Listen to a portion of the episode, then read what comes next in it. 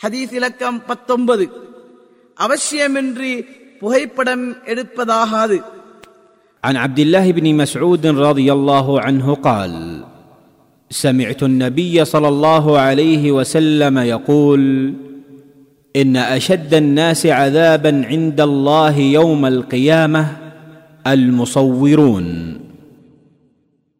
நபி ஸல்லல்லாஹு அலைஹி வஸல்லம் அவர்கள் கூறினார்கள் அல்லாஹுவிடத்தில் மர்மையில் கடும் வேதனைக்குரியவர் உருவம் வரைபவர்களே. அறிவிப்பவர் அப்துல்லா இப்னு மஸ்ஊத் ரலியல்லாஹு ஆதாரம் புகாரி முஸ்லிம். அறிவிப்பாளர் பற்றி மூன்றாம் நபிமொழியில் கூறப்பட்டுள்ளது. ஹதீஸிலிருந்து பெறப்பட்ட பாடங்கள்.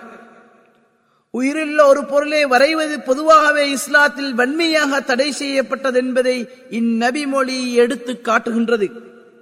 இரண்டு அல்லாவின் படைத்தல் ஆற்றலுக்கு ஒப்பாவதாலும் இணைவிப்புக்கு இட்டு செல்லும் என்பதாலும் உருவப்படம் செய்வது வரைவதை விட்டும் கடுமையான எச்சரிக்கையை இந்நபிமொழி உள்ளடக்கியுள்ளது.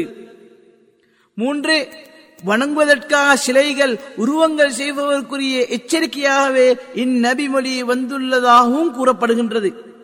அதன் அடிப்படையில் இந்நபி மொழி சிலைகள் செய்பவனுக்கு குறிப்பாக வந்ததாக மாறிவிடும். அவனே கடுமையான வேதனைக்குள்ளாவான்.